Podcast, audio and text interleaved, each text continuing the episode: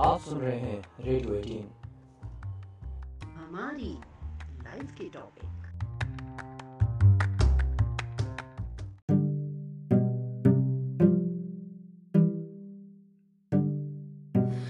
A boy born in Jerusalem in 1897, educated at Cambridge, went to live near Jericho.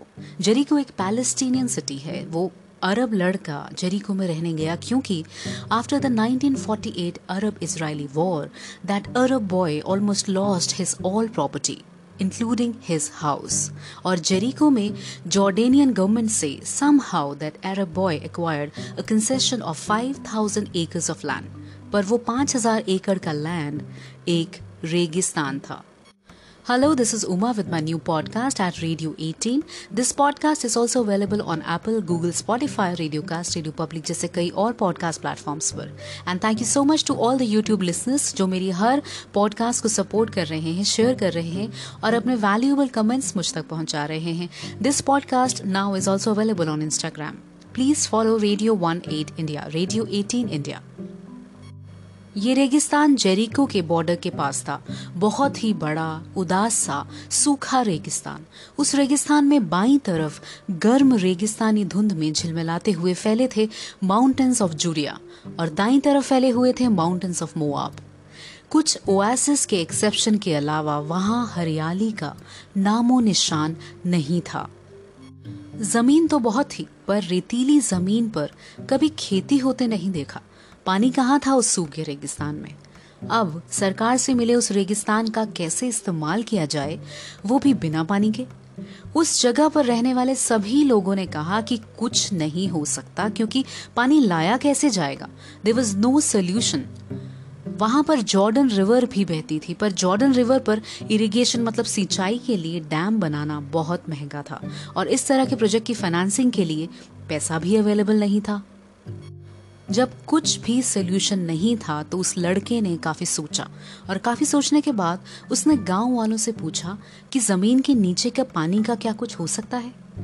और जिसने भी उस लड़के के इस क्वेश्चन के बारे में सुना, वो बहुत ही हंसा।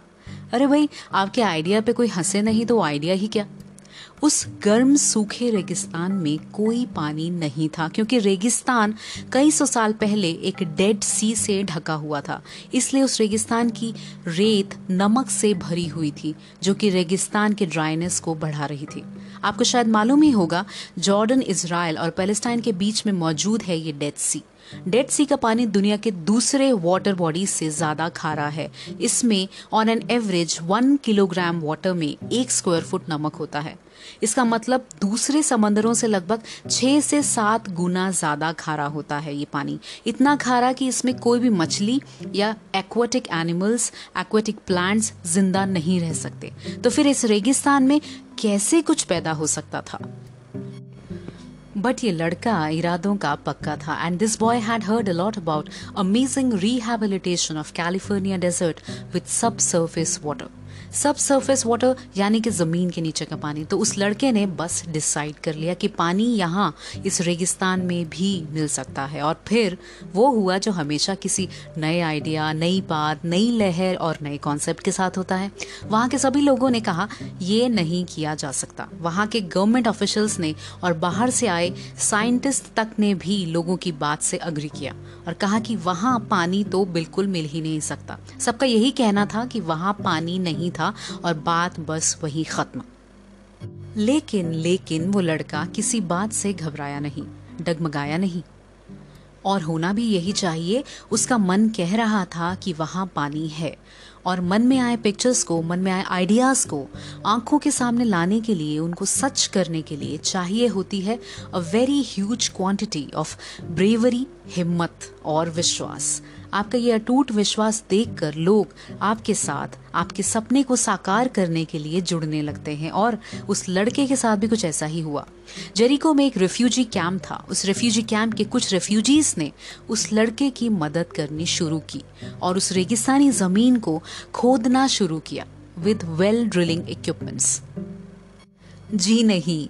उस तपती शरीर को जला देने वाली रेगिस्तानी गर्मी में धीरे धीरे फावड़े की मदद से रेगिस्तानी ज़मीन खोदी जाने लगी। और वही हुआ जो हमेशा होता है, जब आप attempt to achieve success mission शुरू करते हैं। तो लोग आप पर हँसते हैं, मज़ाक उड़ाते हैं। सो लोग रोज उस खोदी जाने वाली ज़मीन के आसपास घेरा बना के तमाशा देखने के लिए खड़े रहते थे। एज यूजल हर कोई उन पर हंस रहा था। पर उस लड़के के दोस्त फ्रॉम रेफ्यूजी कैंप और वो लड़का खुद बिना डरे रेगिस्तान की गर्म ज़मीन को खोदते जा रहे थे। Day after day week after week and month after month वो सभी धीरे धीरे उस रेगिस्तानी ज़मीन में खोदते खोदते रेत में नीचे उतरते जा रहे थे। और गहरा और गहरा। ये ऐसी जगह थी जहाँ पर शायद किसी ने कभी इतना नीचे जाने की और पानी ढूँढने की कोशिश नहीं की थी।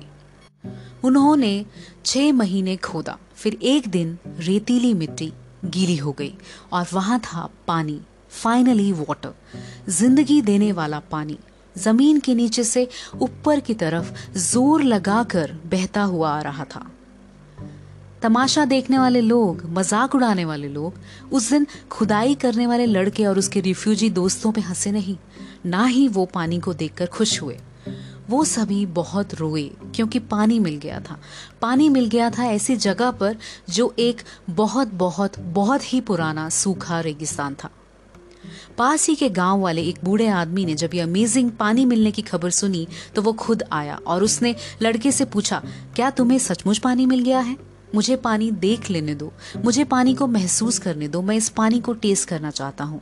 उसने पानी में अपना हाथ डाला और अपने मुँह पर जोरदार छींटे मारे। उसने पानी को अपनी ज़ुबान पर रखा और बोला, ये पानी तो बहुत मीठा है और ठंडा है और ये बहुत अच्छा पानी है। फिर उसने अपने बूढ़े हाथों को लड़के के हाथ में रखा और कहा कि तुमने जो काम किया है, इस बड़ी सी अच्छी वजह की वजह से तुम भगवान को अपना मुँह दिखा पाओगे। और ये शब्द श्रद्धांजलि के थे। उस बूढ़े आदमी की तरफ़ से उस इंसान को जो एक बहुत बड़ा पॉजिटिव थिंकर था, जिसने वो काम कर दिखाया, जिसके बारे में सभी ने कहा था, नहीं हो सकता। पानी निकलने के कई सालों बाद इस लड़के के पास उस रेगिस्तानी जगह पर पंद्रह कुएँ हो गए, जो कि बड़े खेतों को पानी सप्लाई करते हैं। वो खेत जो उस रेगिस्तान में तीन मील लंबी और दो मील चौड़ी हरियाली फैलाते हैं और वो लड़का वहाँ उगाने लगा वेजिटेबल्स बनानाज खजूर सिट्रस फ्रूट्स और बॉयज़ जी हाँ अपने स्कूल में ही started making citizen of future जैसे फार्मर्स एंड टेक्नीशियंस जो कि अपने अपने काम की फ़ील्ड में एक्सपर्ट्स थे। बस अब बहुत हुआ। कौन था ये लड़का? ये लड़का था Musa Alami. Musa Alami was a prominent Palestinian nationalist and politician देख लीजिए, हर बड़ा इंसान पहले कई मुसीबतों से गुजर के ही बड़ा इंसान बनता है। किसी ने मूसा अलामी से पूछा कि क्या चीज़ थी जो उन्हें ये विश्वास करने पर मजबूर करती रही कि वहाँ उस रेगिस्तानी जगह में पानी है? उन्होंने कहा there was no alternative so ये करना ही था। इसलिए अपनी मुश्किलों से हार मान के do not start searching for alternative उन अपराधियों पर विश्वास ना करें जो ये कहते हैं कि आप ऐसा नहीं कर सकते।